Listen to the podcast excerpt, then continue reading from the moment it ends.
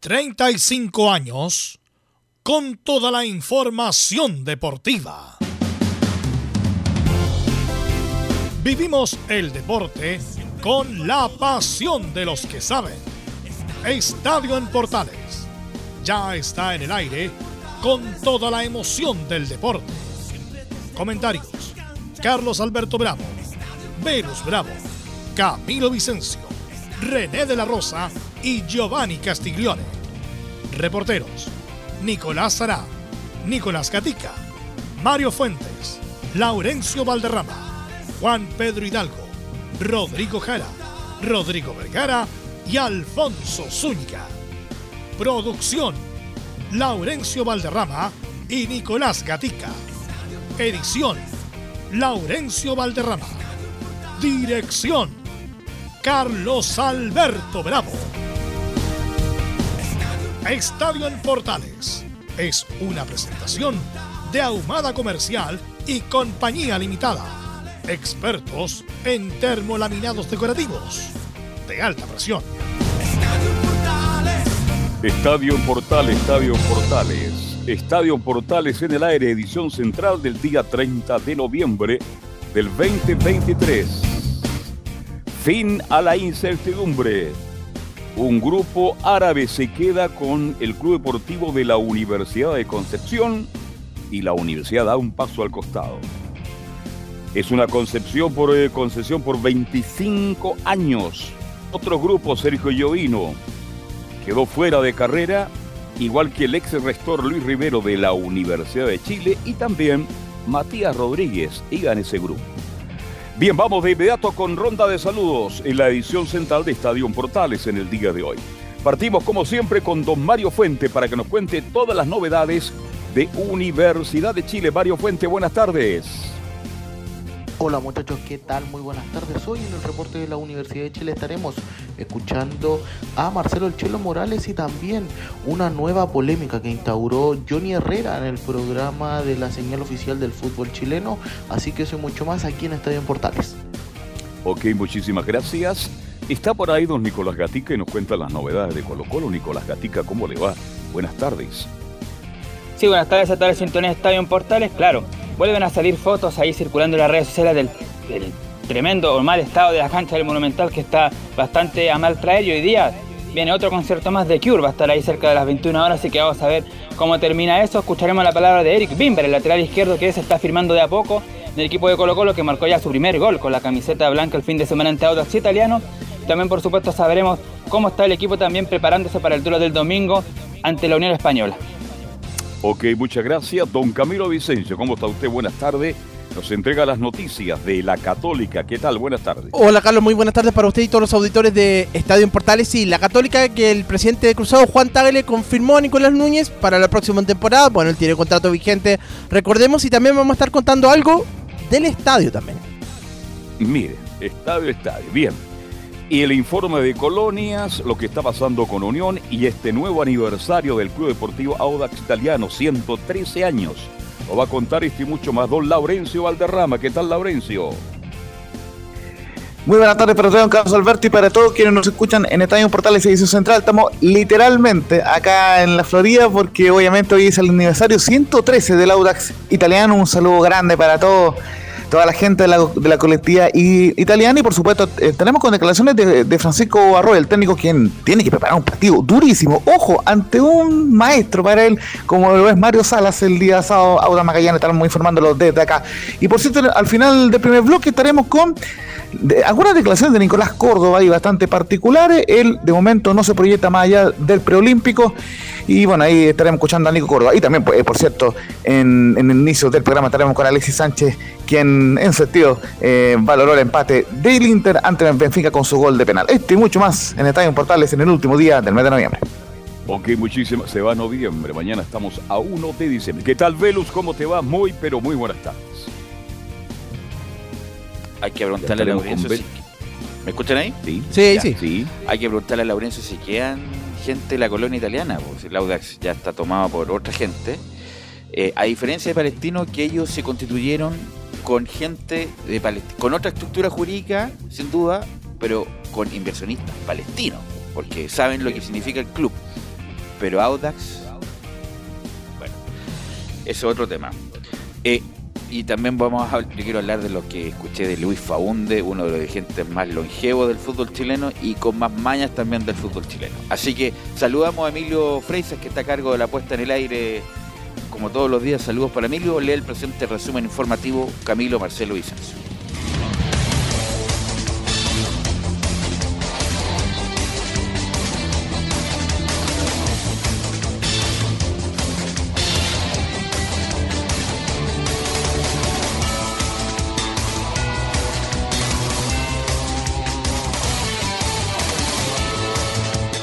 Comenzamos con el ranking FIFA, donde Chile se mantuvo como la séptima selección de Sudamérica al bajar tres puestos y ubicarse en el 40 en un listado que encabeza la campeona mundial Argentina, siendo escoltada por Francia e Inglaterra.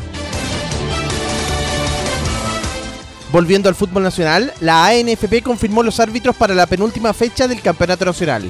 Piero Massa dirigirá el partido Universidad Católica ante Copiapó Diego Flores será el juez central de Colo Colo ante Unión Española y Cristian Garay será el árbitro de Cobresal ante la U.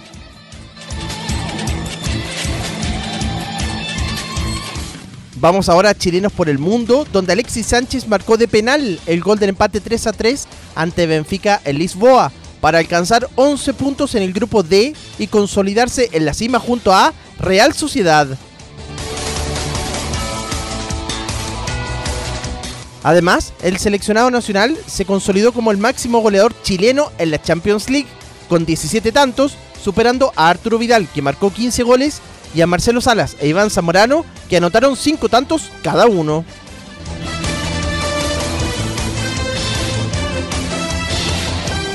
En Brasil, Vasco da Gama de Gary Medel se mantuvo fuera de zona de descenso del Brasileirao al cerrar la fecha 36 en el décimo sexto puesto con 42 puntos luego de la derrota de Bahía por 0-1 ante Sao Paulo. Bahía quedó décimo séptimo con 41, 41 unidades a dos fechas del final. En la parte alta, Flamengo sin Eric Pulgar por suspensión cayó 3 a 0 como local ante Atlético Mineiro y quedó en la cuarta posición con 63 puntos, a 3 del único líder, Palmeiras. En tanto, Charles Aranguis jugó todo el partido en la victoria de Inter de Porto Alegre 2 a 0 sobre Cuyabá como visita. Triunfo que ubica al elenco de Eduardo Coudet en el décimo lugar con 49 puntos y, por ahora, en zona de Copa Sudamericana.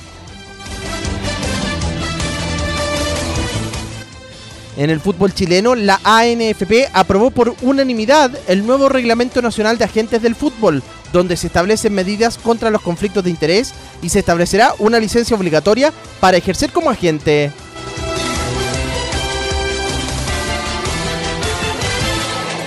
En Primera B, Universidad de Concepción anunció la concesión del equipo de fútbol a un grupo inversor de emisor, inversor de Emiratos Árabes Unidos, pasando a ser una sociedad anónima deportiva profesional. El grupo del empresario Rimun Hanuch, ligado al mundo automotriz, que se quedó con la administración del campanil por 25 años.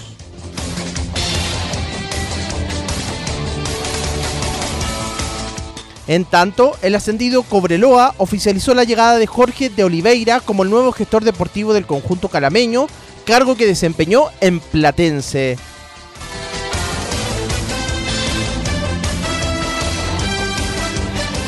Seguimos con el Mundial eh, Junior de Hockey Césped Femenino, donde las Diablitas vencieron 1-0 a Sudáfrica, con gol marcado en el último minuto por Josefina Gutiérrez, en el rebautizado Estadio Claudia Schuller, dentro del Parque Estadio Nacional.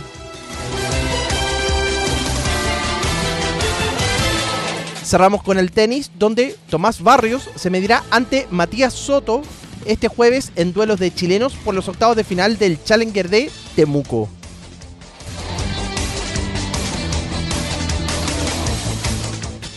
Esto y más en la presente edición de Estadio en Portales.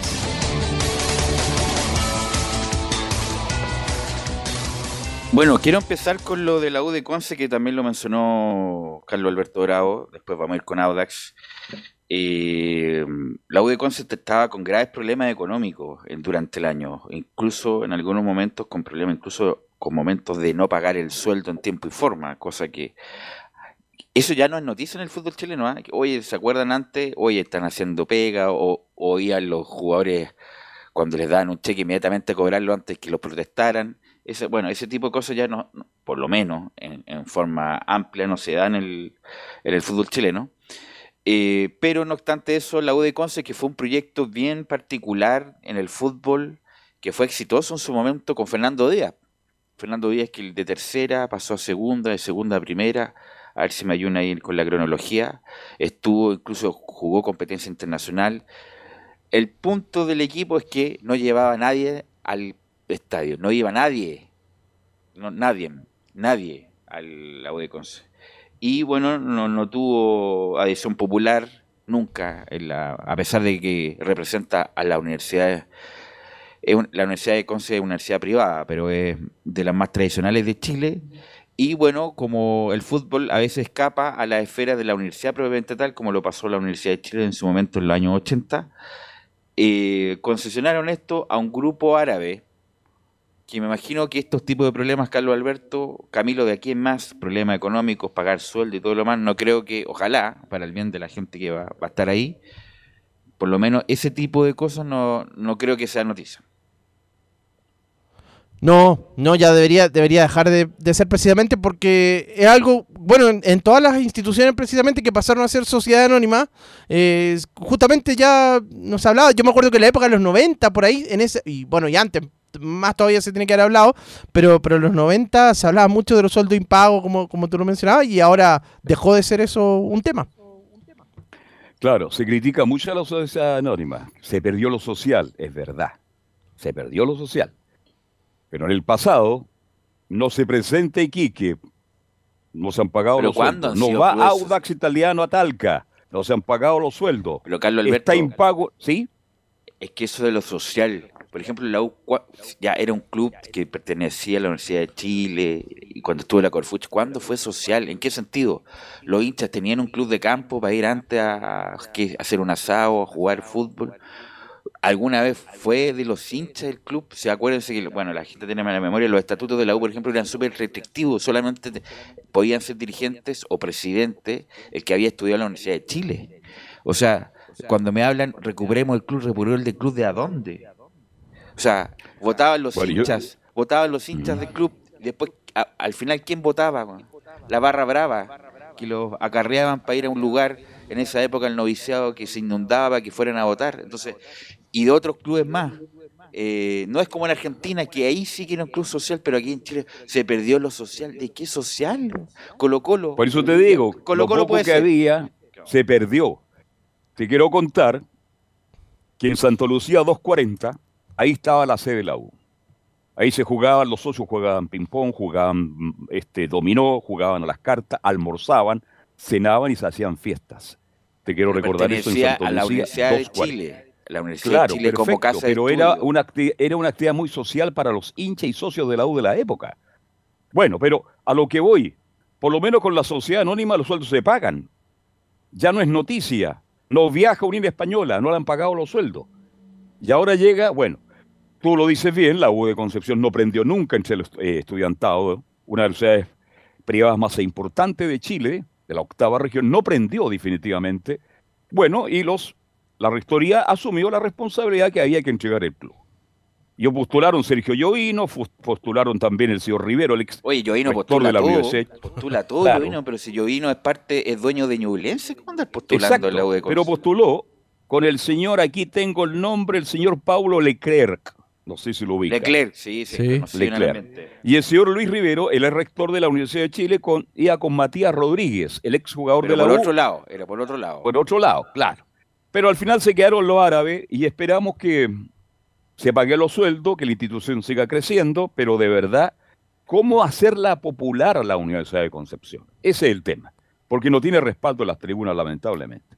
No, yo creo que ya difícil Camilo, ¿ah? eh, a menos que tenga campañas muy buenas, como las tuvo en su momento, si la Concepción tuvo campañas muy buenas, fue, un, fue un equipo protagonista, me acuerdo perfectamente, y no, bueno, no, no pudo, no pudo ser Camilo. Bueno, de hecho tuvo esa que mencionabas con Fernando Díaz, después con Ronald Fuentes salió campeón de Copa Chile. Eh, peleó con la Católica en el año 2018 Jugó también. Copa que- Libertadores también. Jugó Copa Libertadores. ¿Te acuerdas que también fue campeón? eh, luchó con la Católica el año 2018 el título do- cuando estaba Bozán como entrenador de la U de Conce. O sea, ha tenido, ha hecho campañas eh, buenas en algún, en algún momento. Jugó Ah, Jorge sí. Valdivia, no olvidemos Valdivia. que jugó Jorge Valdivia, Valdivia. Conce. Pedro Figueroa. No, Bosellur. tuvo su momento. Desafortunadamente no, no prendió ya muy poca gente al estadio, la verdad. Y, y bueno, es una, insisto, el, la U de Conce es muy fuerte en el básquetbol. Muy fuerte en el básquetbol. Ha sido siempre protagonista en el gimnasio. El campanil ahí donde está el, el campus es muy lindo. Yo alcancé a jugar cuando era cancha de tierra, ahora es cancha de sintética donde entrenaban antes la U de Conce. Así que bueno, eh, así el, el, el mundo de las sociedades anónimas deportivas entran eh, eh, inversores eh, afuerinos. A veces, por ejemplo, el Manchester City, el hincha del Manchester City que está viviendo sus mejores años de la historia, ¿le importará que son tipos que vienen de los Emiratos? Al Inter de Milán, que se volvió a reposicionar, ¿le interesará que los inversionistas, los dueños son chinos, igual que el Milan? O al Paris Saint Germain, que era un equipo de medio pelo, por lo menos era protagonista en Europa, es- son de Emiratos Árabes, y así suma y sigue, o el Chelsea, que el dueño era un traficante de armas, ¿le interesará? Bueno, así el, así el mundo de ahora, Laurencio. Sí, no solamente recordarle brevemente, ustedes bien marcaban ese equi- equi- equipazo del Mago Valdía, de, de claro, era dirigido por, Fernando Díaz antes de, regalar en Coreloa. En 2003 tuvo eh, la mejor campaña, digamos, en, la fase regular de ambos torneos, pero finalmente terminó siendo, terminó siendo campeón el cuadro eh, de Coreloa en ese bicampeonato del año 2003. Y, y claro, y posteriormente el año 2008 eh, tuvo su primera participación, bueno, el miento, fue, llegó a la final de la, del, del, del torneo de clausura, perdiendo ante Colo Colo el, el equipo que era dirigido por Marcelo Bartichotto, así que en ese sentido eh, de- también buen rendimiento de la Conce en esa década del año eh, 2000 y bueno, y terminó descendiendo, recordemos, eh, hace poco en ese eh, partido de definición ante Colo Colo. Así que ese Rui gol- también, ve lo que hizo muchos goles. ¿Te acuerdas, ¿Se acuerdan de gol de Cataldo? Ustedes, yo estaba en el estadio. golazo, Ah, claro. golazo. Ese Además- partido es la U. Claro, ahí la U llevaba algo de gente, la U de Conce, porque jugaba con la U. Le hizo un golazo a Johnny Herrera. Yo relaté ese partido en directo. Por Además eso fue, lo recuerdo. era el gol de oro, por eso- y ahí se El terminó el partido. O sea, fue un Sí, golazo extraordinario. La U al año siguiente elimina a la U de Conce justamente en, en la revancha, pero no, fue un golazo imborrable ahí de, de Cataldo. Bueno, Con estamos hablando en Sí. playoff, justamente. Estamos hablando de gente nueva en el fútbol y qué mejor hablar del Audax, porque tiene también dirigentes nuevos, cambiaron el la insignia y han cambiado varias cosas, Laurencio Valderrama, usted que está en el lugar. Sí, sí, digamos, eh, estábamos lógicamente acá en la Florida, bueno, eh, estuvimos más que nada para la conferencia de prensa, eh, hay en el hall hay un- una pequeña muestra de camisetas, por lo menos durante este mes eh, se ha hecho eh, algo interesante en las redes sociales del Auda, que es que los jugadores van indicando partes de la historia del equipo, así que en ese sentido, ahí se me, se me ayuda Don Emilio ahí con el, con el himno de- del Auda, pero bueno, eh, lo más importante ¿No lo han cambiado? es que Auda... ¿Lo van a cambiar? No, pero eh, yo lo que sí, lo que, lo que sí extrañé es que hubiera alguna ceremonia especial, digamos, por los 113 años, pero me, me, me imagino estarán enfocados en lo que es el importante partido del día sábado de la Auda, pero por lo menos el cuadro eh, audino eh, señero en el fútbol chileno eh, y que obviamente Tiene cuatro títulos, eh, pues. cu- cuatro títulos, claro, justamente. Así que en ese sentido. Y, por cierto, hace muy poco, hace, hace poquito jugó una final de Copa Chile, 2018, que la terminó perdiendo ante Audax. Y ni hablar, el Palestino. 2006. Eh, ante Palestino, justamente, eh, eh, de Luis Jiménez, cantaba la palestra, pero por otros temas. Y el 2006 eh, jugó eh, una final ante Colo Colo, que la perdió, pero era un equipazo. Y de hecho, al, al, año, al semestre siguiente también el equipazo de, de Raúl Toro eh, tuvo eh, Fue el, ganador lejos. Sí, sí, sí, claro. Justamente estaba recordando algunas campañas que ha tenido Auda históricamente en este último tiempo. Yo, disculpa, Auda, Sí. en- bueno, no sé si tú hablaste con los dirigentes. ¿Cuál es el proyecto de Auda de seguir ahí en la medianía sin que pase nada? Vender un jugadorcito de vez en cuando, mantenerse en primera, jugar con mil personas en la Florida. ¿Cuál es el proyecto? ¿Ser alguno? ¿Ser el cuarto grande, como dicen todos los dirigentes cuando llegan? ¿Cuál es la, la idea del Auda?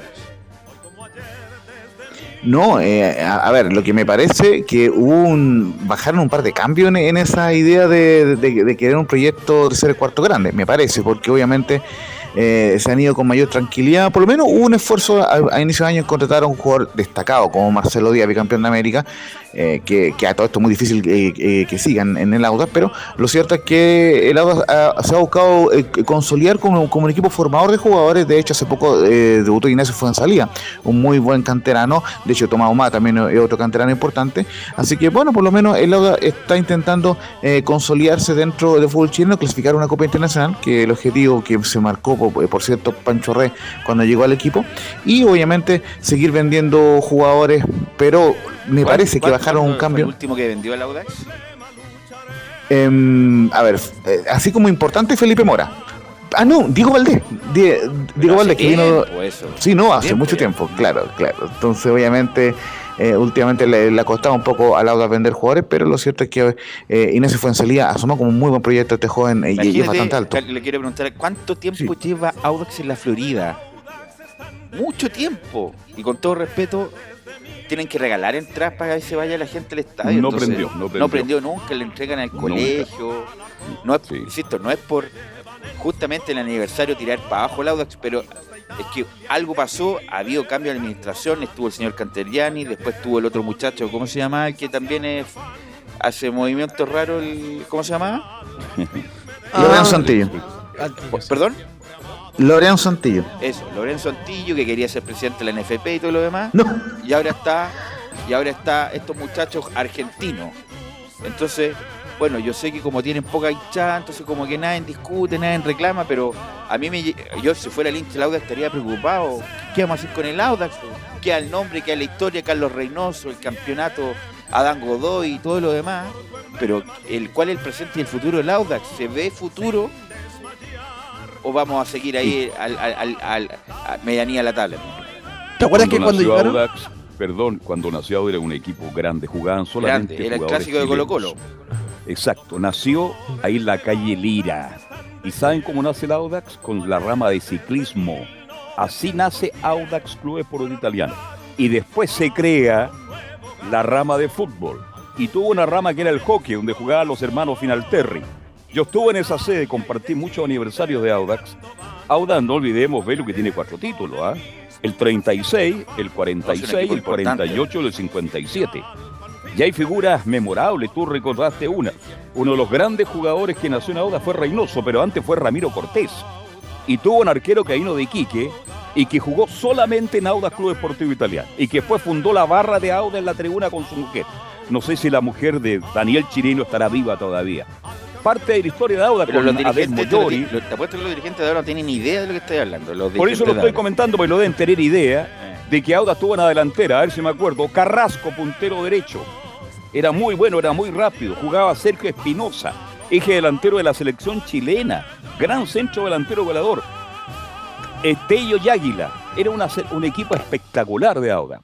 Y uno de los grandes jugadores que tenía Audax, yo no sé, ahí los historiadores, los hinchas más viejos podrán discutir. ¿Cuál ha sido el jugador más grande? Jugaba a Torre, un zaguero central que era un impasable en el fondo. No sé si Carlos Reynoso o Ramiro Cortés debe ser el jugador más grande que ha producido Auda en su historia. Ahora no sé cuál es la participación. Qué lástima que no esté el comentarista por confirmar, porque él, como está muy cerca del Estado italiano, ahí yo tuve la no, última no, vez. está cerca. ¿Ah? Un amigo está cerca, pero él no.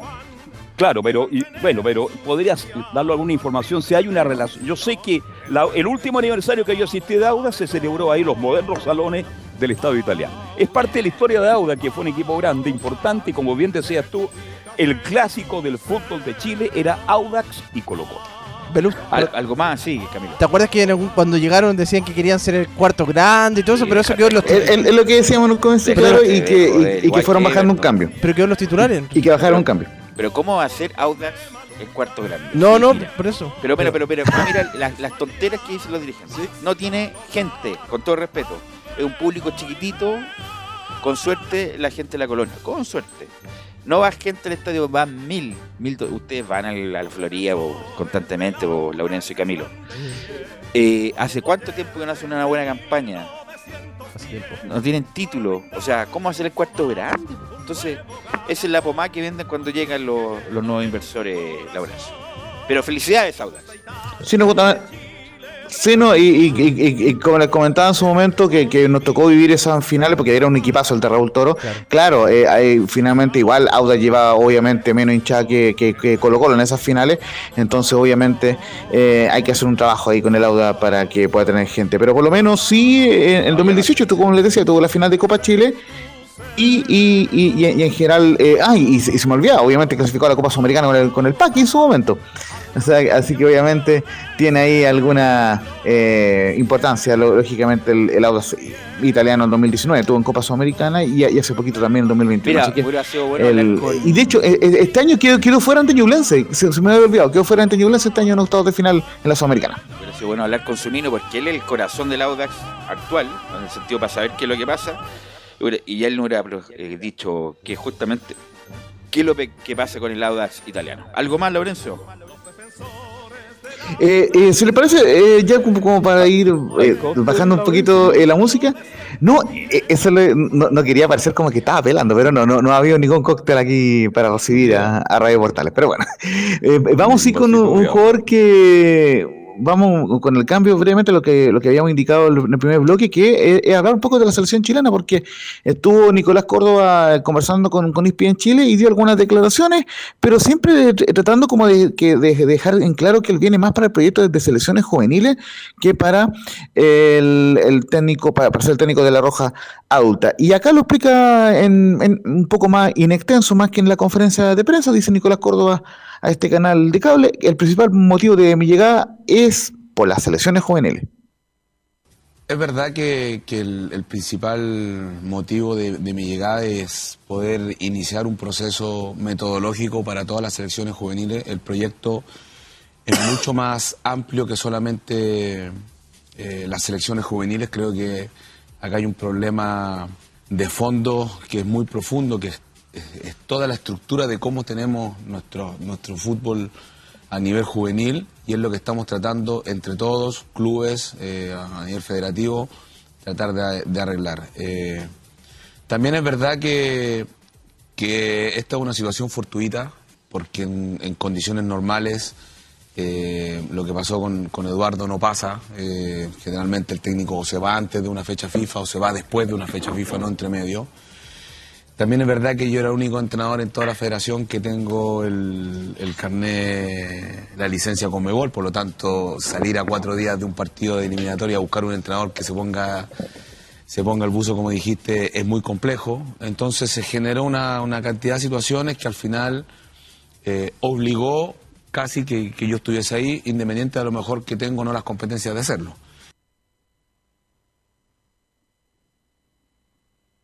Justamente esa era la palabra de, de Nicolás Córdoba y, una más del, de- del Nico para que lea la bajada. Dice, el tema de los sub-20 es porque está en mi esencia dirigir. Él va a dirigir un torneo amistoso en Paraguay.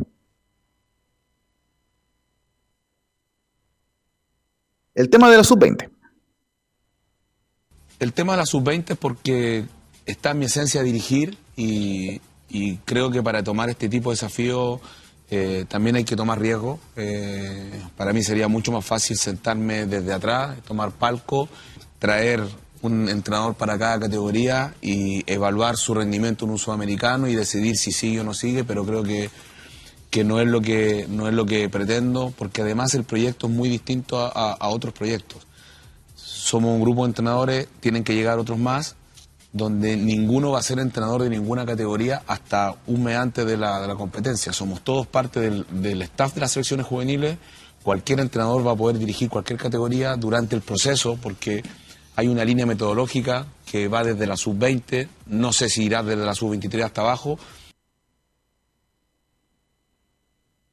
Muchachos.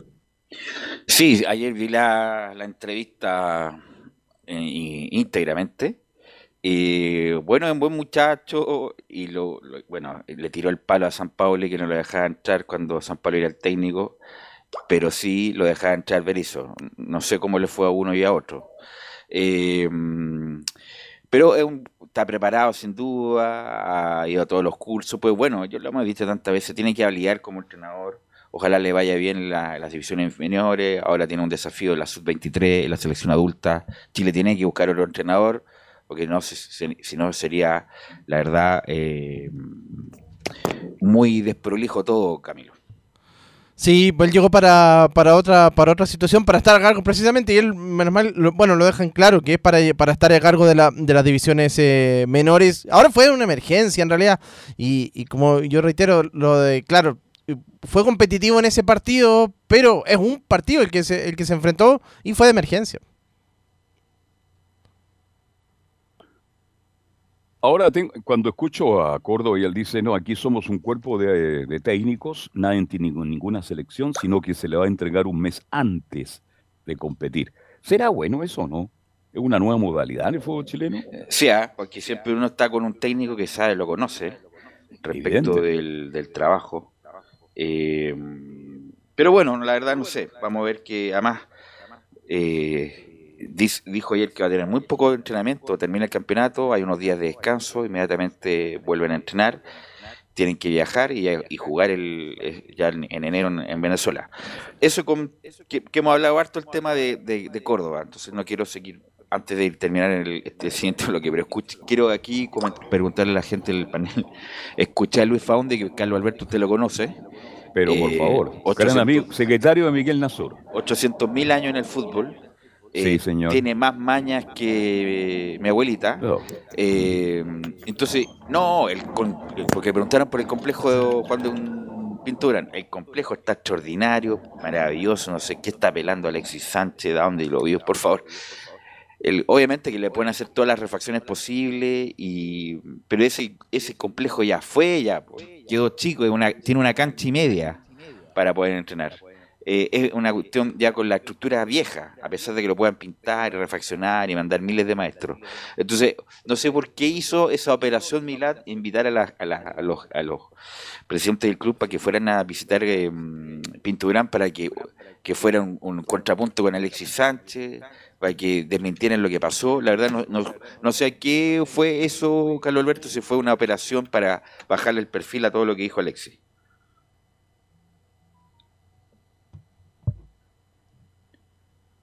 Carlos Alberto. Camilo. A ver, a bajarle el perfil, pues velo, para, por todo lo que dijo Alexis Sánchez. Ahora, el Juan Pintura puede estar hermoso, la cancha puede ser espectacular, es una cancha y media. Quedó chico, si el problema no es como está ahora, está hermoso, está elegante.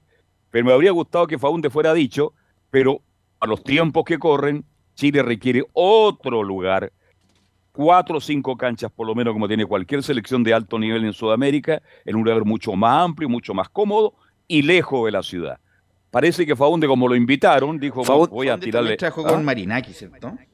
Sí, señor, Ya. trabajó, pues sí, es parte O sea, de la historia de Santiago Morning. No, entonces Siempre hay- ha estado ligado a Santiago Morning. Hay miles de hay miles de, de historias de ese muchacho con Marinaki, mejor ni, ni contarlas acá.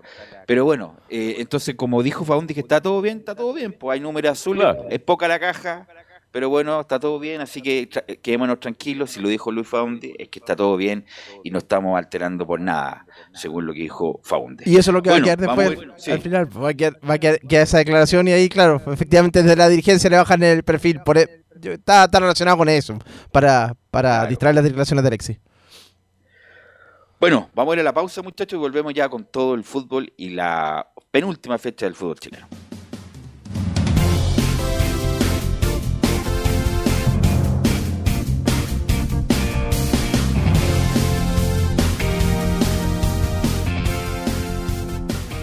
Radio Portales le indica la hora. Las 2 de la tarde, 9 minutos. ¿Quieres tener lo mejor y sin pagar de más? Las mejores series de televisión, los mejores eventos deportivos, equipo transportable, películas y series 24/7. Transforma tu TV a Smart TV. Llama al 973-718989. Twitter arroba panchops. Visita www.radiosport.cl, el sitio web de la Deportiva de Chile. Programas, noticias, entrevistas y reportajes, podcast, radio online y mucho más. Todo lo que pasa en todos los deportes lo encuentras en www.radiosport.cl. La Deportiva de Chile en Internet. Termolaminados de León. Tecnología alemana de última generación. Casa Matriz, Avenida La Serena 776, Recoleta. Fono 22 622 5676. Termolaminados de León.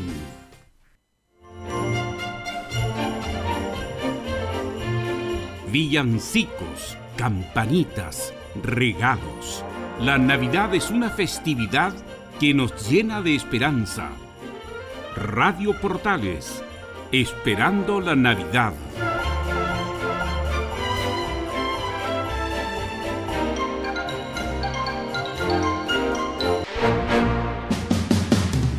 Entre Marco Grande y Marco Chico, media vuelta y vuelta completa. Escuchas Estadio en Portales, en su edición central. La primera de Chile, uniendo al país, de norte a sur.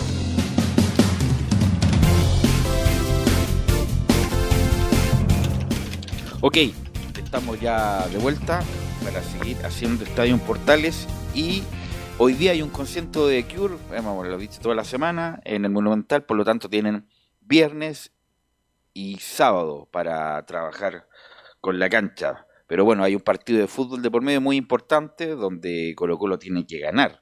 Justamente la Unión Española esperando resultados en El Salvador. Uh, qué buen tema, Milo. Extraordinario. Me hubiera gustado ir, pero bueno, no hay plata. Emilio. No hay plata, no hay plata. Estamos creciendo nada y que estamos al borde de los dos dígitos en desempleo, así que mejor guardar la plata. Eh, pero bueno, para eso tenemos a Emilio que nos recuerda a, The Cure y a Robert Smith. Bueno, vamos con Colo Colo, vamos con Nicolás Gatica a ver qué nos tiene que informar del popular, como dicen por ahí Nicolás Gatica.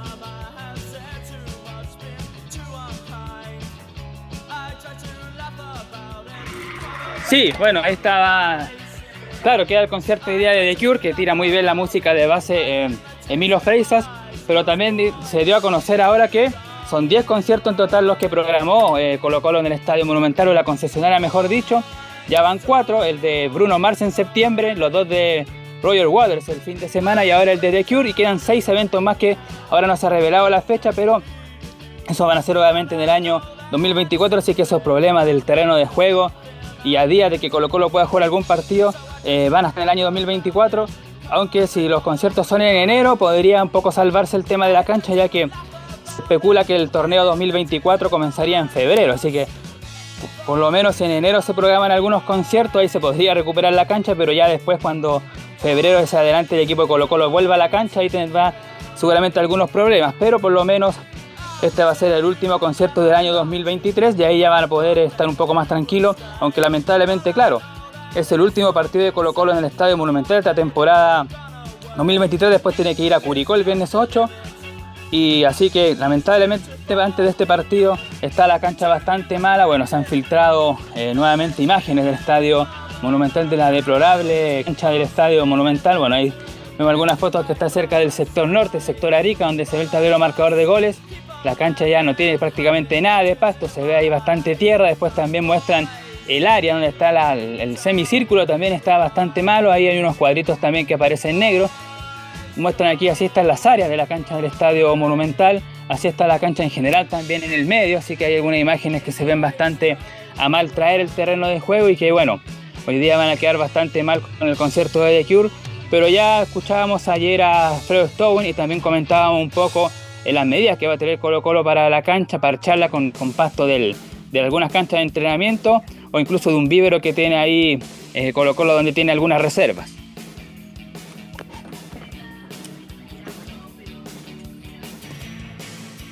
Así que bueno, eso con la, la- cancha del estadio eh, monumental. Bueno, en lo futbolístico, como lo habíamos comentado, Colo Colo va a recuperar al volante o delantero Pablo Parra, delantero últimamente porque Gustavo Quintero lo estaba utilizando como puntero, ya sea por la derecha o por la izquierda, en este caso va a volver, superó su problema lumbar. Otro que vuelve también es César Fuente, que también tuvo algún problema ahí en, algunos partidos, claro, estuvo dos o tres fechas fuera del cuadro colocolino, pero ya está al 100%. Óscar Opaso, que hay que ver eh, si va a jugar el titular nomás el partido o lo va a hacer Jason Rojas, considerando que Bruno Gutiérrez, ya lo comentábamos ayer, tiene dos fechas de, de castigo, otro que también está suspendido por acumulación de amarilla Esteban Pávez, que la cumplió, la cumple en este partido, la, obtuvo en el, no durante Audax, sino que en el anterior partido y ahí también en la va a cumplir en, este fin de semana, por lo tanto no va a estar. Pero ahí lo más seguro es que César Fuente con el bicho Pizarro van a ser los contención. Otro que debería estar listo para jugar desde el primer minuto es eh, Damián Pizarro, ahí por sobre Leandro Venegas.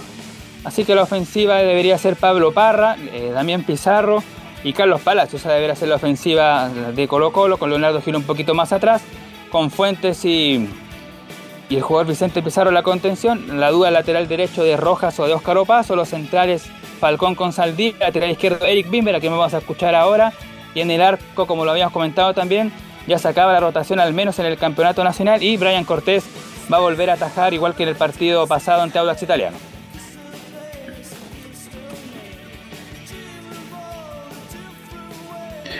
Nicolás. No sé si tiene ahí algunos comentarios sobre el, el posible equipo para el fin de semana. Pero Nicolás Oye, Se bandejea, está pero- ahogando Nicolás Ignacio Catica Oye, López. Nicolás, ¿ah? hay que hacerle un curso de bandejeo a, a Sí. Nicolás Gatica. El, por ejemplo, el, el indio que está con graves problemas era un gran bandejero. Se la tiraba ahí Sí. al, al flaco al flaco Dinamita Show, a qué sé yo, el Beloni que está mal Medina, entre paréntesis, velo. Sí, ¿ah? no, Medina, está- está súper complicado. Parece que le cortaron un pie, Camilo. Le cortaron el pie, tengo Sí, entendido. Sí, es sí, sí, diabético, sí, sí, exactamente. Es diabético y Entonces- lo pasó muy mal en Lima, Perú. Ahí un amigo lo trajo de vuelta a Arica y ahí en el hospital Noel de Arica Fanático lo la trataron. indio. Fanático, hincha de Universidad de Sí. Chile. Así que lo mejor para él hay un show en beneficio. Dios quiera que se pueda recuperar. eh, Bueno, imagínate, Entonces, el despertar de una bandejeo- operación. El bandejeo es un arte. Bueno, eh, y Colo Colo, Carlos Alberto, bueno, si hubiera Colo Colo hecho un campeonato normal, Colo Colo ya, hubiera sido campeón ya. Pero qué rato, Colo Colo campeón, qué rato sí. El problema fue que fue un equipo muy irregular. Colo Colo tuvo partidos muy buenos, Camilo Vicencio daba la sensación que era un equipo que iba a campeonar con, con facilidad. Hubo caída increíble. Colo Colo ha sido irregular todo el año, por eso está peleando hasta el final. Y está peleando porque los otros equipos, tanto Cobresal como Guachipato, no han tenido la calidad para mantener la punta. Eh, la presión lo está matando el equipo de Huerta, el equipo de Álvarez. Así que Colo Colo creo que tiene todo por plantel, juega en su estadio, aunque la cancha esté mala, esté horrible, juega con su público, y yo creo que Colo Colo definitivamente es más favorito hoy día para mí que Cobresal y Guachipato. Sí, de hecho, Carlos, justamente le comentábamos en los puntos, si uno se pone a pensar, contra Copiapó en calidad local que, que empató, ya estaría igualado, por lo menos, o estaría cerca de, si hubiera ganado, ya estaría más arriba, y contra Curicó, o sea, son rivales que, que estaban en la parte baja de la tabla de posiciones, y que eso le, le- con eso estaría, con esos puntos estaría eh, peleando el campeonato. Nicolás, Ahora, ¿quién, cri- quién puede criticar el, el estado de la cancha de Colo Colo, Velo? ¿Qué dirigente? Ninguno. Si Están todos de acuerdo en arrendar. 100 Sí, millones de nada pesos paga la selección, 150 millones va a pagar el grupo Curva. ¿Don Carlos? Está ganando mucha plata Colo Colo. Está ganando mucho dinero, entonces sí, la cancha está mala, estamos preocupados, pero bienvenida a la plata. Hizo, hizo la cancha de nuevo en el verano, ¿se acuerdan? Que nos Sí. quedó muy bien, después los regadores y todo lo demás. Bueno, ojalá que Colo tenga una, una cancha buena para el 2024, Laurencio Valderrama Boleta. Sí, no solo complementariamente, que lo único que expresó una voz disidente fue Matías Camacho, el presidente de, de Club Social y Deportivo Colo Colo, que tiene un puesto Sí, dentro del, del, del directorio de, de Blanco Negro, pero como lo hemos conversado otras veces, claro, eh, eh, su, su decisión no es, eh, no es demasiado, no es muy tomada en cuenta, hay que ser bien sincero, así que en ese sentido, lógicamente, queda el tema eh, en el aire un poco, pero claro, al final del día, lo único que dijo al final eh, Alfredo es básicamente eso, de que, de que eh, lógicamente están en contrato, de que ellos tienen que devolver bien la cancha, pero todos, todos sabemos que al final eso no se termina cumpliendo. Nicolás Gatica. Bueno, vamos a ir con, otro tema porque eh, Jordi Thompson sigue haciendo tema en el estadio monumental. Incluso, bueno, hay la prensa rosa también eh, señala de que tendría una nueva pareja, incluso este volante, pero eso es lo futbolístico lo menos importante. Lo que sí es que él volvió a aparecer en, una, en su cuenta de ahí en, en redes sociales y bueno, expresó su deseo de volver a jugar y también agradeció el apoyo recibido en medio de las polémicas que ha vivido. Eh, publicó lo siguiente Jordi Thompson. Con muchas ganas de volver a las canchas, agradecido de todas las personas que me han brindado su apoyo. Escribió Thompson junto a otro mensaje que dice con la fe en Dios. Así que ahí está eh, Jordi Thompson justamente agradecido por esta oportunidad que se le va a dar al delantero colocolino de ir al fútbol eh, de, Rusia, el préstamo que dijimos un año con opción de compra. Y de hecho se anuncia también o se, o se da a entender, hay algunos medios de que el cuadro ruso, el Orenburg, que recordemos ayer jugó, venció 1-0 el Spartak de Moscú en un duelo válido por la Copa de Rusia. El cuadro justamente europeo puso el plazo para el viernes de diciembre como último tope para que llegue Jordi Thompson. ¿Por qué?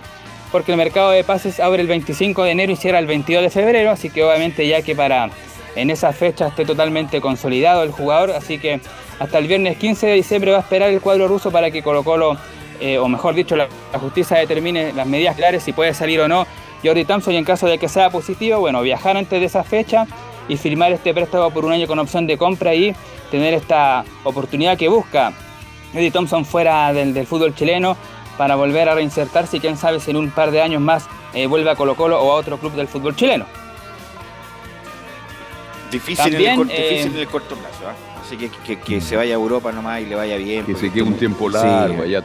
La verdad buen, que... buen vodka allá, así que que lo pase bien allá. Y Bueno. de la vida. Adelante, eh, Nicolás Gatica.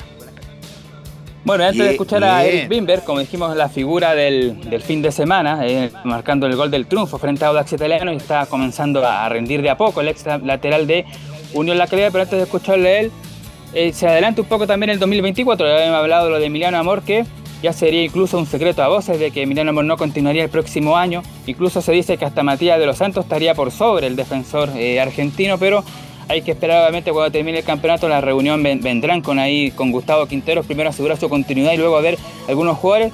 Pero por ejemplo algunos que deben volver Cristian Zavala que lamentablemente para él descendió con Curicó Unido este fin de semana debe volver a Colo Colo pero hay un club interesado en el delantero en el puntero Colo Colo se trata de Cobreloa equipo recién ascendido a la primera división que buscaría el préstamo por un año de, de este delantero Cristian Zavala. Así que a lo mejor una de esas eh, no vuelve al Monumental y se va ya a la segunda región pero eso por supuesto Oiga, Cristian, hay que seamos justos, Cristian Zavala fue una de las cosas rescatables de Curicó. ¿ah? Jugó Totalmente. siempre, re- respondió Velo, jugó un buen partido. El problema es que el, el equipo se, o se perdió la línea futbolística, perdió tranquilidad, personalidad, no sé qué pasó con Curicó, pero Zavala, incluso el último partido era el mejor y el técnico lo sacó. Así es, Zavala, que bueno, eh, no sé, vamos a ver si vuelve a Colo Colo o, o sigue en otro lado, pero en Colo Colo es difícil jugar, entonces hay que, cuando te dan la oportunidad hay que, eh, diría yo, aprovecharla porque el, el tren de Colo Colo de los equipos grandes pasa, a veces Camilo pasa una vez en la vida. Eh, no está, cae Nicolás. Le está sacando las cuñas tagle. Chao. Claro, incluso otro que, que tiene que volver al Monumental nuevamente es Juan Carlos Gaete, que estuvo en este año jugando en San Luis de Quillota y él manifestó hace un par de semanas en sus redes sociales que quiere tener una nueva oportunidad. Vamos a ver si se le van a brindar o no, yo creo que es difícil, pero por lo menos él también tiene que volver y espera poder eh, destacar el próximo año, pero también, claro, ahí Gaete es un jugador bastante particular que ha tenido el equipo de Colo Colo, son algunos casos que se están viendo, como el mismo caso también de Jordi Thompson. Y ahora sí vamos a escuchar a Eric Bimber y luego de escuchar a Eric Bimber vamos a ir con una de un ex Colo Colo que, que lo está pasando mal eh, en el equipo, hablando también de, de Jordi Thompson que fuera de la cancha también tiene muchos problemas, este jugador también ha sido en su momento, pero ya vamos a ir con eso. Primero escuchamos a ver el lateral Calerano y dice para el duelo del fin de semana ante la Unión Española, el equipo está mentalizado en conseguir una victoria el fin de semana. Bien, bien, el equipo está mentalizado en lo que conseguir una victoria el fin de semana, así que estamos preparándonos para eso. Es el partido más importante que tenemos hoy en día, porque obviamente dependemos mucho de eso, así que nos enfocamos en lo que es el fin de semana. El partido que viene contra Unión Española es el más importante totalmente. Más que analizar al Real, yo creo que la clave va a estar en que nosotros podamos plasmar nuestro juego y, y hacernos fuerte como lo hemos hecho siempre de local, así que yo creo que por ahí va a pasar todo el partido. Estamos con, con todas las pilas de que así sea, así que obviamente estamos convencidos de que podemos lograr buenos resultados y el objetivo que nos tenemos plan- planteado. Claro, ahí está la situación más allá del terreno de juego, por lo menos Colo Colo en el juego viene en alza, también en la parte eh, psicológica también lo ha venido haciendo así. Así que vamos a ver, vamos a ver cómo se da el partido del domingo. Hay que esperar también hoy día el concierto de Curie ver cómo queda la cancha y cuáles son los parches que se le van a hacer.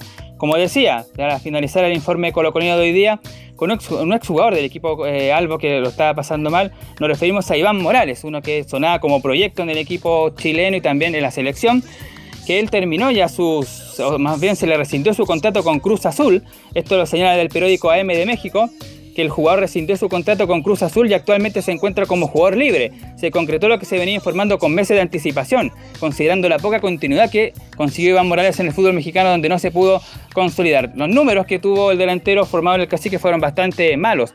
Demuestra su poca continuidad deportiva. Consiguió estar presente en 37 partidos donde registró solo dos anotaciones. El delantero de 24 años anotó el Atlético de San Luis y al Necaxa donde en ambos partidos el Cruz Azul consiguió ganar por 1 a 0. Así que eso es lo que se sabe de, de Iván Morales que queda libre y tendrá que volver, no sé si a Colo Colo, pero por lo menos a Chile, porque no- yo creo que en México no va a tener otra chance.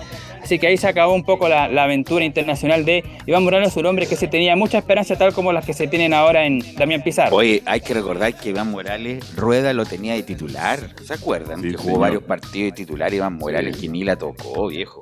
Sí. Bueno, en Colo Colo fue una buena aparición, tenía condiciones. El muchacho, potente. el muchacho era indisciplinado, tengo co- conocido y conocidos de ustedes también, respecto de que no se portaba muy bien en el lugar donde vivía. Incluso los vecinos hicieron una, co- recolectaron firmas para que, se- para que se fuera a Morales del lugar donde vivía. Eh, y estuvo en México, el Cruz Azul, un equipo importante, y no dio pie Un con equipo bola. grande de México. No dio pie con bola Iván Morales, así que vamos a ver qué, qué es lo que para el futuro, Nicolás. ¿Algo más, Nicolás? Eso por hoy día con las informaciones de Colo Colo. Estar atento hoy día al concierto de Cruz para ver cómo se mantiene la cancha, ver las mejoras que le hace Colo Colo y por supuesto mañana esperar la conferencia de Gustavo Quintero o de algún jugador en la previa del duelo del domingo ante la Unión Española. Usted, Nicolás Gatica, que vive al lado, la verdad, como digo varias veces el Monumental, vive literalmente al lado del Monumental. ¿Usted alcanza a escuchar el ruido del concierto, no? Sí, se escucha. De hecho, en el de Royal Waters, el sábado y domingo se, hubo bastante bulla. Sí, se puede apreciar de buena manera el sonido desde el Estadio Monumental. Miren, y usted sin, sin pagar ni un peso ahí, eh, Laure- Está eh, escuchando el concierto. está el concierto ahí, Imagínate. Nicolás Gatica. Por eso Gatica cuando juega Colo Colo siempre llega una hora antes y vive al lado del estadio. Claro, pues. Por eso llega temprano. Sí, ¿Mm? llega muy temprano Nicolás Gatica para presto para la transmisión. Que bueno, está pauteado Nicolás Gatica para el domingo, ¿no? Bueno, la pauta Sí, por supuesto, que- está boteado, eh, muchachos, y contarle a- a- algo breve. Y eh, llega, el ema- aquí avísele que llega tipo con llega empanada y con pasteles al estadio. ¿eh? No, no, y, y, muchachos, le mandé la foto por interno. La cancha está horrible. Eh, no sé cómo se va a jugar el día domingo. eh, y, hay que, hay- y hay que ver qué es lo que dirá Gustavo Quintero, porque él será quien habla el día de mañana en la conferencia y vamos a estar ahí de inmediato como está ¿Y importante. ¿Qué va a decir, viejo? Tiene que aceptar las condiciones de la Ah, cancha. como Ronald. Fuente, que, que en el peor Claro. momento dice, no, la cancha está buena, ¿quién Está está mala? excelente la cancha. está espectacular Imagínate. para que no Imagínate dijera el mañana la cancha está horrible, no se puede jugar, si perdemos este partido, la culpa es de los dirigentes. Imagínate. Bueno, No, vamos a ir a la pausa, a la pausa y volvemos con la U, con la Católica y las colonias.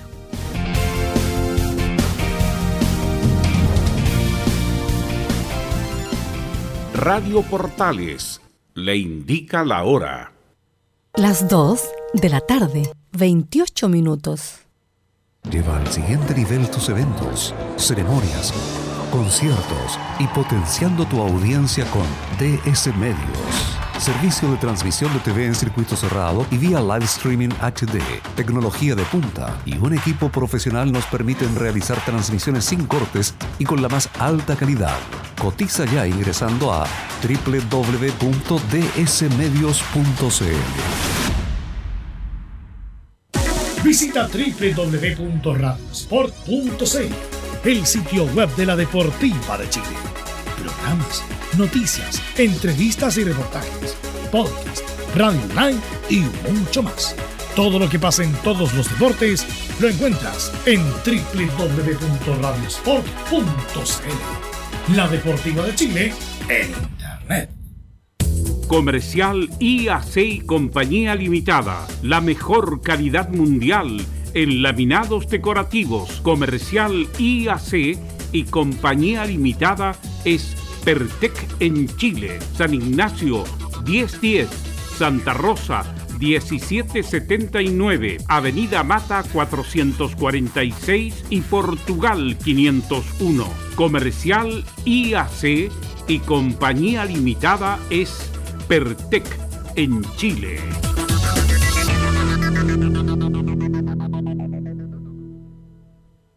Desde todo Chile. Desde todo Chile. Y para todo Chile. Y para todo Chile. Portales Digital está en todas partes. www.radioportales.cl Un acercamiento electrónico a todo lo que pasa en el fútbol. Escuchas Estadio en Portales en su edición central. La primera de Chile, uniendo al país de norte a sur. 14 horas con 30 minutos, 14 horas con 30 minutos, seguimos haciendo estadio en Portales. Bueno, eh, se viene una fecha bien, bien, bien interesante, eh, no solamente con lo de la primera división, el lunes también comienza la primera B, mañana vamos a tener el informe de Juan Pedro Hidalgo, y ya el próximo viernes, el domingo 10, se termina todo, todo el fútbol chileno por la temporada 2024. Después, bueno, vamos a tener tiempo para analizar este invento de la NFP de la Copa de Primera, que es como una Copa de la Liga, para meter más, más partidos, pero lo vamos a analizar en otro momento. Vamos a hablar de la U, y si hablamos de la U, hablamos de Mario Fuentes. Mario.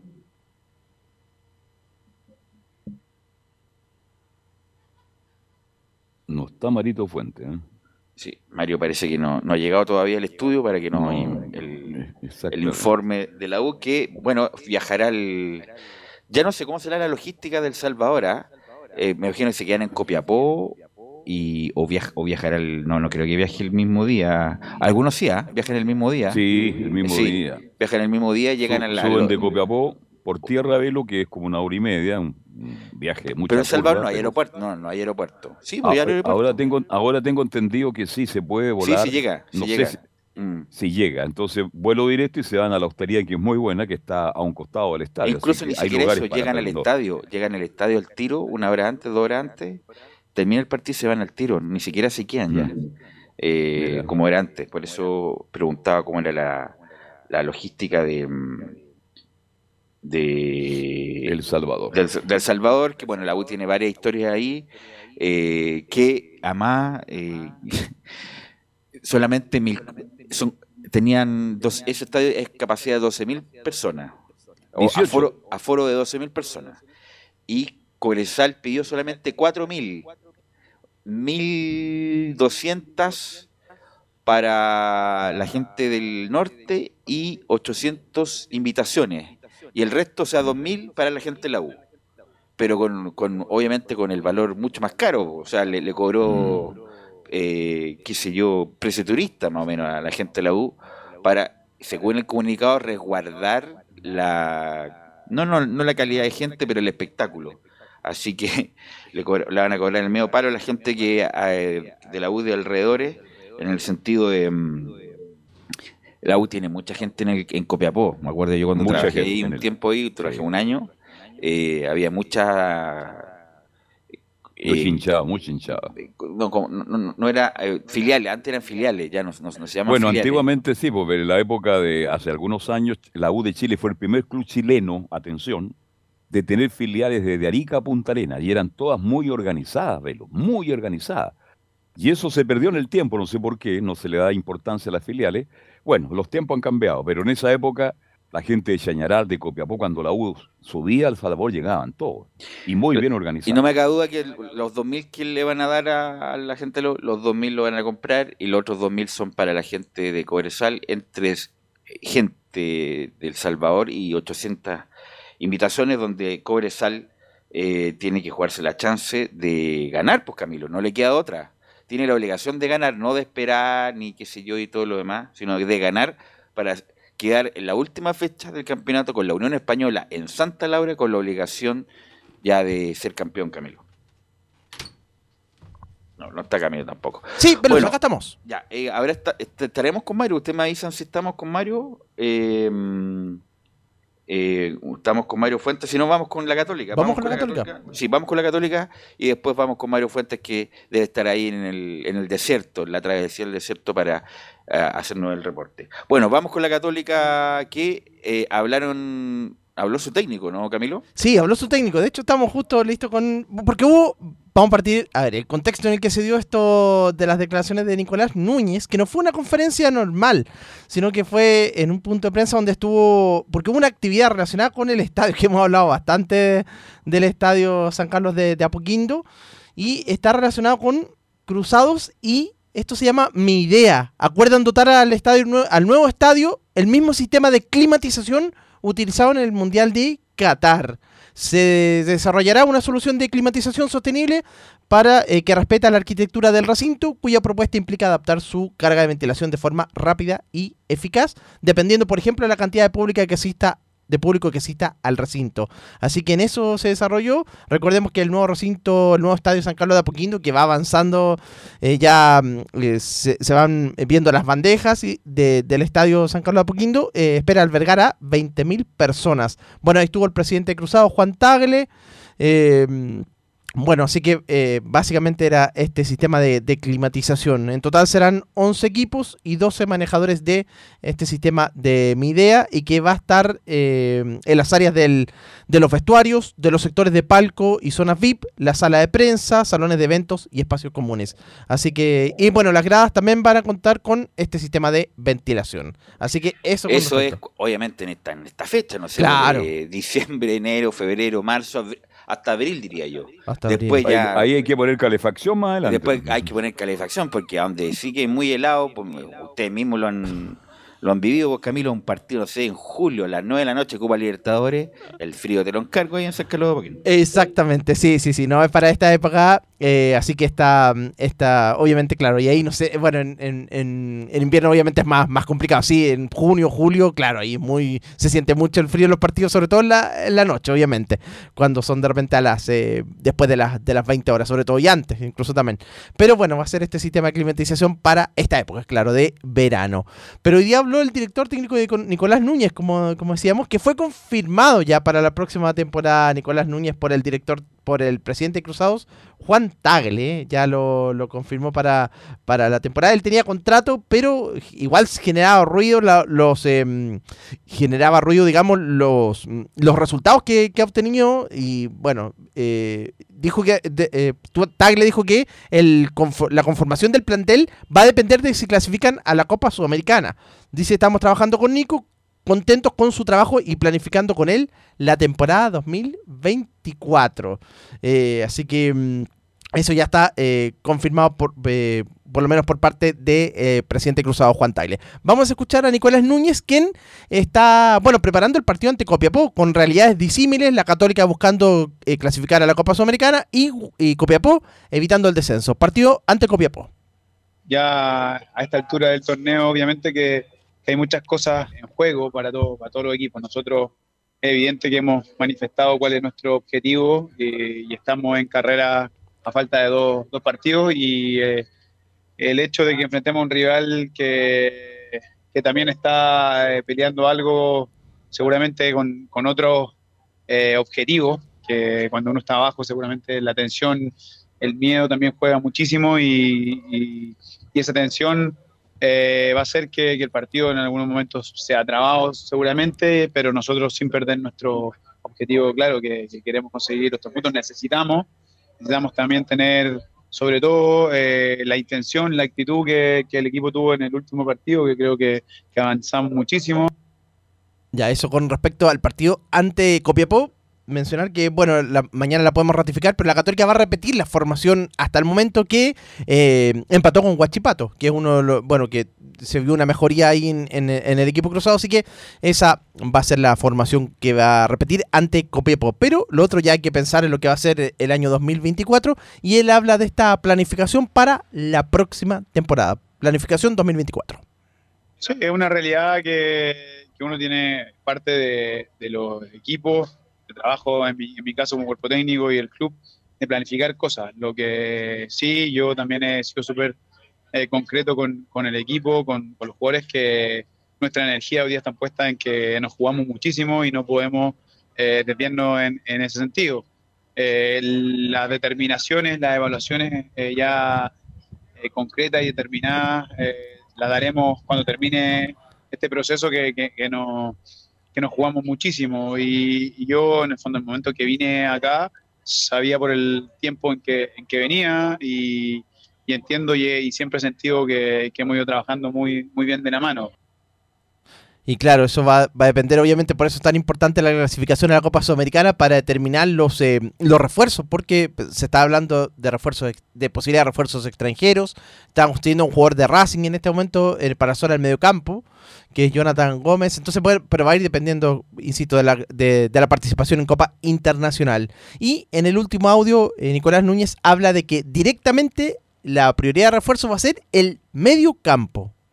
Es prioridad eh, por una cosa de, gusto personal. Siento que los jugadores, eh, los volantes, en el fondo, eh, tienen mucho de lo que nosotros intentamos como, como juego, que el balón pase por ellos, que ellos marquen los ritmos de, del juego y, y, también la necesidad en este plantel, porque netamente volantes habían tres, que era César, Rovira y, y Nacho. Entonces, hoy en día, sin, sin él, sin Rovira, eh, quedando para un plantel que intenta jugar, siento que, que, era, era escaso. Entonces, es una prioridad por una cuestión de, necesidad y también de características de que, de en el mercado hemos analizado y vamos a, a, intentar ir por ellos, por lo que, por lo que nosotros determinemos. Sí, está entonces las declaraciones de Nicolás Núñez y bueno, también lo que decía um, Juan Tagler, presidente de, de, Cruzados, que para respecto a esta parte final del, del, campeonato dice que lo vive con mucha intensidad y con ganas de que termine luego para lograr el objetivo mínimo de, de la clasificación a la Copa Sudamericana. Y una probable formación, igual mañana la vamos a, a ratificar, eh, pero bueno, en el arco va a ser con Nicolás eh, Peranich en defensa. Eh, Camilo, ¿sí? una consulta, Está, están haciendo el estadio, va a quedar bonito el punto es que ojalá no pongan cancha sintética, porque ya la, el tremendo estadio que van a hacer por cancha sintética, o sea, de cosas da lo mismo. Ojalá sea con pasto natural como corresponde y lo mantengan con la tecnología que hay ahora. Pero con cancha sintética no, pues el fútbol no se juega en cancha sintética. Entonces, bueno, hay muchos rumores que Católica podría adoptar esa modalidad. Ojalá que no, Camilo, no sé qué información tienes tú. De hecho, la última información que tengo es que va tomando fuerza ese pasto híbrido, ese como el que tienen algunas canchas como en Brasil, el Atlético Paranaense, entre mixto, otras. Un pasto mixto. Un pasto Camilo? mixto, sí, sí. Y, y lo natural que, y, y, ahí sintético ya. Y lo quieren porque, eh, porque también el estadio pretenden eh, que en algunos momentos sea utilizado para, para otras actividades como conciertos también y que no suceda lo mismo que, que pasó con el Monumental. Así que esa es la última información, pero todavía no está 100%, no está ratificado 100%. Así que, pero, pero es, una, es el, algo que, el que toma está ratificado es Núñez nomás. ¿está? El que está ratificado es Núñez, sí, pero esto ha ido está tomando bien blindado fuerza. el técnico, me parece bien, porque ojalá tenga suerte y que pueda contratar los jugadores que él cree que necesita para llevar a cabo su, su manera de jugar, con, como la mostró en Magallanes, pero resulta que Católica con Núñez cambió muy poco Camilo Vicencio prácticamente no, prácticamente nada, y por eso él va a hacer énfasis en la prioridad del mediocampo, que era lo que decía Carlos para, para, para el fútbol que, que, pretendía que logró en algún momento con Magallanes, y bueno, necesita arquero, defensa también, lateral derecho sobre todo también necesita la católica.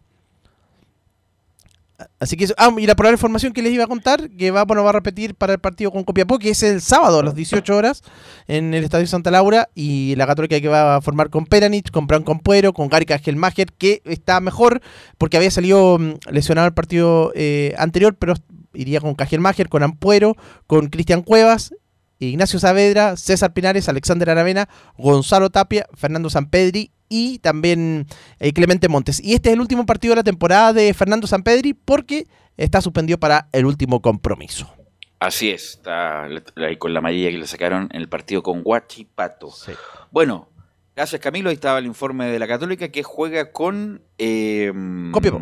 Copiapó, que todavía no, no se salva, pero está casi, por lo tanto va a ir con va a ir con toda la seriedad del mundo a jugar el partido ante la Universidad Católica acá en el Santa Laura. Bueno, vamos con la U, vamos con la U de Chile y todas las novedades en la voz de Mario Fuentes. Uno de los buenos valores en Universidad de Chile, Marcelo Morales, habló saliendo de la marquesina del Estadio Santa Laura Universidad SEC luego de la derrota ante Coquimbo Unido y analiza un poco lo que fue el partido y les deja un breve mensaje al hincha de la U que aún se ilusiona con ir a Copa Sudamericana. Pasemos a escuchar al 14 de los Azules aquí en Estadio Portales. No, una lástima de no haber sumado, pero vamos a tener que seguir trabajando la semana para poder sacar los, tres puntos adelante. No, una lástima no, no poder estar, uno siempre quiere estar más con el, con el equipo, pero estuve apoyando aquí de afuera. Eh, bueno, son cosas que tenemos que trabajar en la semana, son, son distintos, eh, distintas cosas. También tuvimos una expulsión que nos, que nos jugó en contra, pero, pero vamos a seguir trabajando para poder sacar esto adelante y clasificar a Copa Internacional No, el mensaje del equipo a la gente que, que siga apoyando, que, que vamos a pelear hasta la última y que, y que vamos a estar ahí todos juntos. Sí, obviamente que hay chances, siempre, sí, siempre hay convicción. Pasando a otro tema, Johnny Herrera nuevamente instauró una polémica en donde expresa que Christopher Toselli no ha sido trascendente en el arco de la U como si lo ha sido Cristóbal Campos.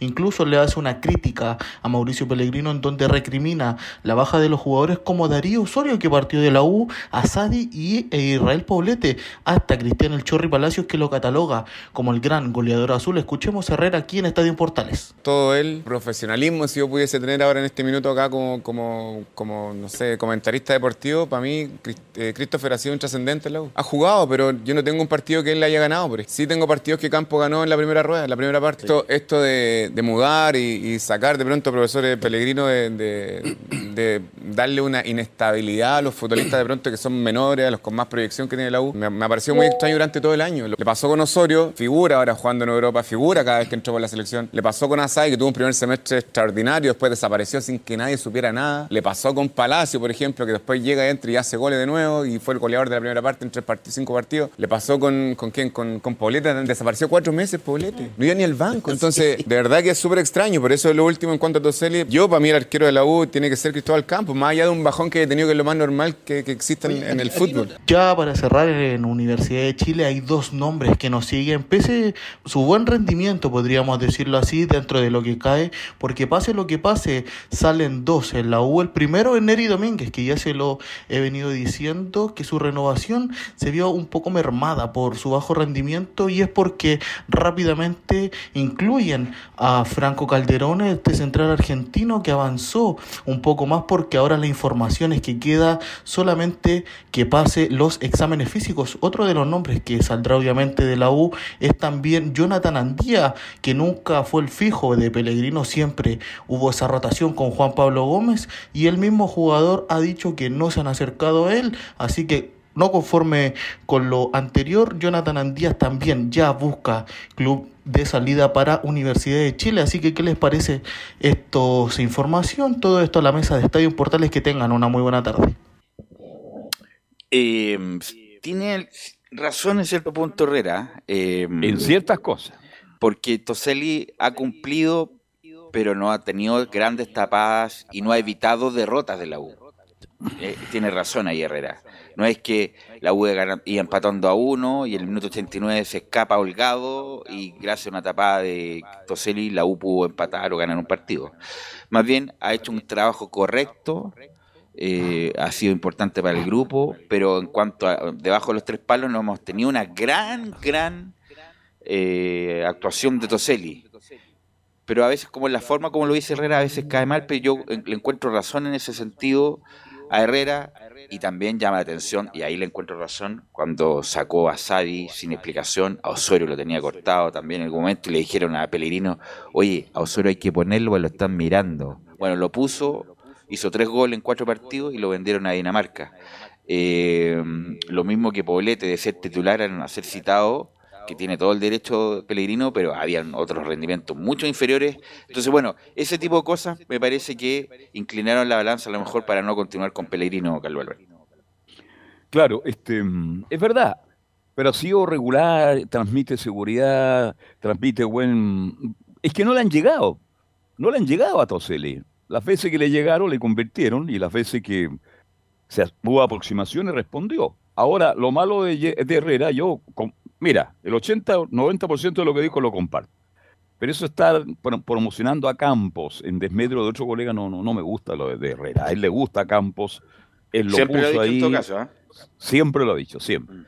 Pero no cae bien, Velo, cuando hay una persona que está en un lugar y está promoviendo a otro que no está, no, no, no me parece.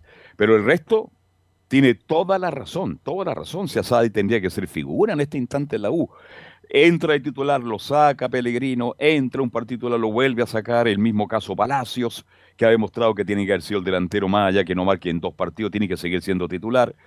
Y creo que ahí se equivocó mucho el técnico Pellegrino y ahí Herrera tiene toda la razón. Así que, y ahora cuando Campos vuelva, que un día va a volver, espero que vuelva ya totalmente este, virado, cambiado, porque esto es fútbol profesional y él tiene que asumir una responsabilidad. Es el futuro, tiene que ser el arquero de la U de Chile y tiene que asumir esa responsabilidad. Va a tener su oportunidad bueno, luego todo. Carlos, yo- Sí, Camilo. Sí, No, te escucho. Que yo recuerdo exactamente que en algunos momentos, en algunos partidos se habló de que Campos sí fue la figura, pero también tenía una buena defensa. O sea, en varios partidos tuvo una. Era eh, la primera Mm. rueda de la U fue una buena defensa con Saldivia, con, Casan, con Casanova, ¿se acuerdan? Entonces. Pero sí, en algunos partidos, en algún partido tiene que haber sido la figura. Bueno, eso con, con la U que tiene un partido difícil el día domingo, 18 horas, así que vamos a estar ahí, como lo comentamos ayer también, una transmisión eh, Simultánea. simultánea entre el Con Monumental, línea abierta línea abierta, estadios, ¿eh? esa nueva, con eh. El Salvador y el Monumental, a ver qué, bueno, y también Huachipato, pues, Huachipato, no nos olvidamos de Huachipato, y Huachipato tiene los mismos puntos que Colo Colo, juega con Camilo Huachipato Ñublense de visita. en Chillán ahí con En los Chillán. equipos aguerridos de Caputo. eh, los equipos aguerridos de Caputo. Bueno, vamos con Laurenzo Valderrama, eh, que ya, la, insisto, la U está trabajando, eh, no sé quién está tomando las decisiones, o Mayo o el directorio, pero la U, insisto, bueno, tenemos, vamos a tener harto tiempo después que termine el campeonato, pero la U no puede el, el- la mediocridad de campeonato que hizo este año y tiene que ir por el título si no cuesta tanto en el fútbol chileno eh, andar relativamente bien. Vamos con Laurencio Valderrama. Laurencio. No, y, recordemos, muchachos, también que si bien es cierto, claro, el campeonato termina el 9 de, de diciembre, el de primera, claro, podría haber un doble empate o un triple empate en, el primer lugar, así que podría haber partido de definición y en algo que no nos alcanzó a responder Pablo Mila el, el otro día en la conferencia, ¿qué va a pasar con la Copa Chile? Si Colo Colo está involucrado en esa en esa lucha, así que obviamente se debería postergar el partido, así que todavía falta paño que, eh, que cortar y obviamente todo eso eh, pensando en que hubieran dos o tres equipos en, en el primer lugar en la última fecha, eh, culmina la última fecha del campeonato Pero el director eh, de nacional. Es tan, es tan inteligente que jugaría en el 24. po, ¿m? Oiga, no, en todo caso, yo, yo me acuerdo de una, una final, bueno, usted que, que lógicamente eh, son eh, del mundo azul, claro, le- hubo, una final después de, de Navidad cuando Sí, lo somos jugó, eh, Laurencio. eh, con Coreloa en la era San Paoli. no, Ah, eso pero fue el que- 29. quería recordar eso. 29 de sí, sí.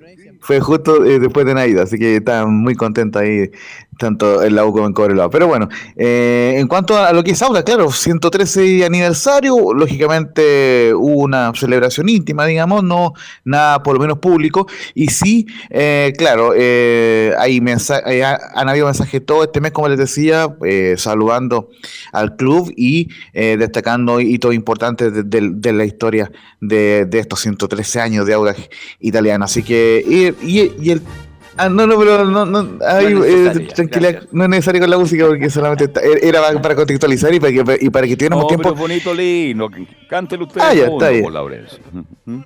Claro, no, no, no, no, no, no le llamaba a cantar en ningún caso. Pero bueno, el, el tema es que eh, habló Pancho Red en la conferencia eh, de prensa y mantiene la, autocrítica, un poco lo, que ocurrió ante Colo Colo, recordemos, la semana pasada fue derrota do- 2 a 1 y dice el Pancho Red la primera, el equipo tiene muy clara la, la, la idea y sabe que estuvo irreconocible ante Colo Colo en el primer tiempo.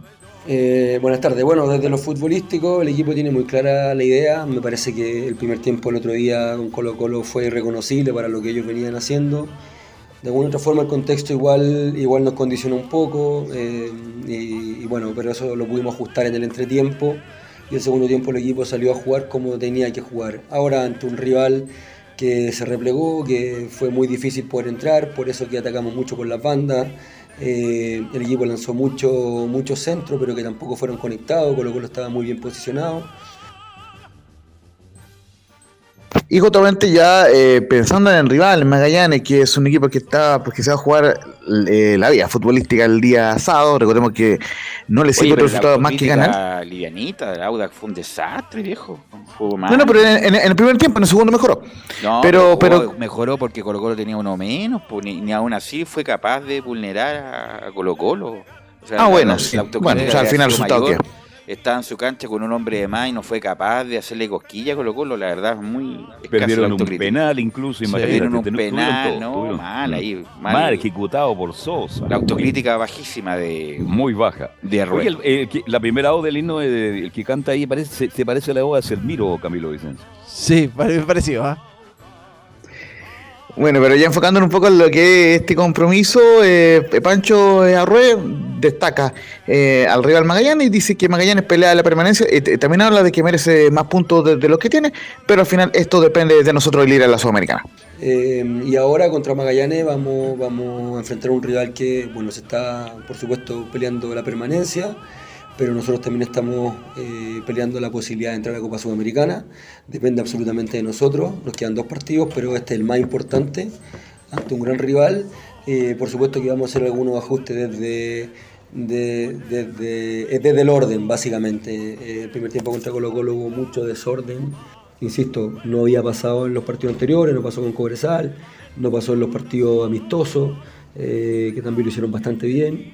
Así que hay que básicamente ajustar eso y, bueno, la actitud los jugadores la tienen siempre. eh, siempre quieren ganar y, en ese sentido eh, tengo la tranquilidad de que esté en esta ocasión contra, contra un gran rival porque Magallanes juega bien. Eh, esa actitud ni siquiera se la puede tener que tocar porque ellos, ellos los veo con hambre y, tienen muchas ganas también de lograr el objetivo. El Y que seguimos canta acá el himno en- del Audax es ¿Sí? Claudio Algo. Era un tenor muy bueno, amigo de todo este lote, Claudio Reyes, de todo ese lote, no me acuerdo el Sí. nombre, pero era muy bueno, un moreno que canta Sí. Claudio Algo. El himno del Sí, Audax. sí, sí, me acuerdo de él, una voz Sí, espectacular. fue espectacular, no sé en qué estará ahora, pero eh, un gran, gran cantante. Claudio Algo me acuerdo, pero no me acuerdo el nombre, Sí. el apellido. Claudio Escobar. Claudio Escobar, justamente. Exacto. Claudio Escobar. Gran voz, gran, Gran voz. voz, no sé en qué estará este muchacho ahora. El Laurel.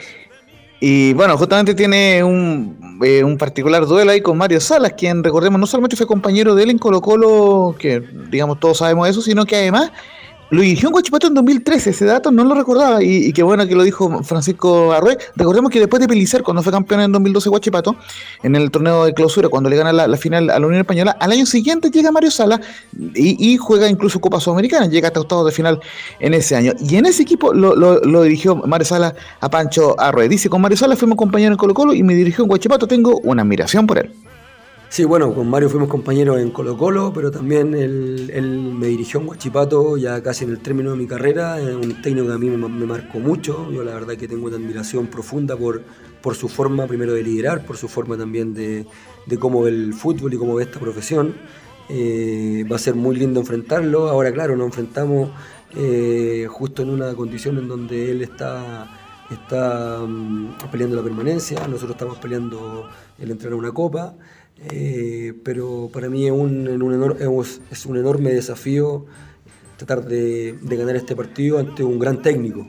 Eh, ha ido mutando, sí, efectivamente, ha ido mutando, pero creo que también esa mutación la hace también los planteles, los cuales va dirigiendo, en donde quizá eh, su idea de juego de inicio hoy día quizás no, no se puede ver reflejada también por, por los jugadores y ahí es donde un técnico también muta y eso habla muy bien también de él porque se adapta a las circunstancias de los planteles. Va a ser lindo enfrentarlo, un, un- un orgullo para mí eh, en, este, en esta corta carrera. Así que bueno, acá lo más importante es que gane el buen fútbol, sé cómo, el- cómo lo vive y cómo lo entiende. Y lo último que vamos a escuchar es justamente, tal como la de Mario Salas, fueron preguntas de Taño Portales y habla sobre los 113 años de Audax italiano y dice, el hincha de Audax es incondicional e invitámoslo, y, los invitamos a que sigan así. No, acá que sigan con su incondicionalidad. El hincha eh, que es de Audax es un hincha incondicional. ¿Por qué lo digo? Porque es fácil dejar de serlo. Cuando no sales campeón, cuando, cuando no obtienes título, cuando pasan muchos años que el equipo no va y, gente viene y hace su esfuerzo y paga su entrada y viene solamente eh, seguir eh, o invitarlo a que sigan con su incondi- incondicionalidad, eh, que los triunfos ya van a venir, que los logros, que los objetivos ya se van a cumplir y, y para eso nosotros, en este caso como cuerpo técnico y staff y jugadores, todos los que trabajan acá, en, administra- los administrativos también, todos queremos lo mejor para esta institución y esperamos que, que en, un, eh, tiempo corto eh, se pueda lograr eso. Además, también se ha hecho desde, desde lo comunicacional eh, algo que yo no he visto en otro, en otro equipo y que me parece súper bien porque va culturizando de alguna otra forma no solamente al hincha de Audax, sino que a toda la gente que, que pertenece al fútbol. Esa es la información de Auda desde, desde justamente el Estadio Bicentenario de, de la Florida. Y le, le agradecemos ahí a Marini el diseño, la, eh, la gentileza de, de, de poder quedarnos acá a despachar. Y solamente recordarles, décimo con 35 puntos el Auda depende de que la Católica y la U no ganen como para aspirar a la Copa Sudamericana porque están sobre el Auda y la Calera está séptimo con 38, el equipo que cierra la zona de las Copas. El Auda sí o sí debe ganar ante Magallanes para buscar la Copa Sudamericana y obviamente ante un Magallanes que también buscará ganas para evitar el descenso. Un fuerte abrazo. Chao. Ahí está entonces Laurencio, Carlos. Ahí sí, ahora sí. ¿Sí? Ahora algo más Ahora para sí. Ahora sí, gracias. Fuerte abrazo. No, nada más, solamente que está lindo el himno de Auda. Sí, mañana lo Y vamos si a viene la Europa League también, muchachos. Mañana lo eh, vamos a eh, esta Dietas tarde. musicales mañana con Claudio Escobar. Claudio Escobar. Claudio Escobar. Gran voz. Bueno, ¿Ah? gracias muchachos. Y gracias lamentamos por profundamente la- que no, no hay cóctel en Lauda para nuestro buen amigo Paul. Bueno, gracias Emilio por la puesta en el aire. Nos encontramos mañana en otra edición de Estadio en Portales. Chao, Vicencio. Chau.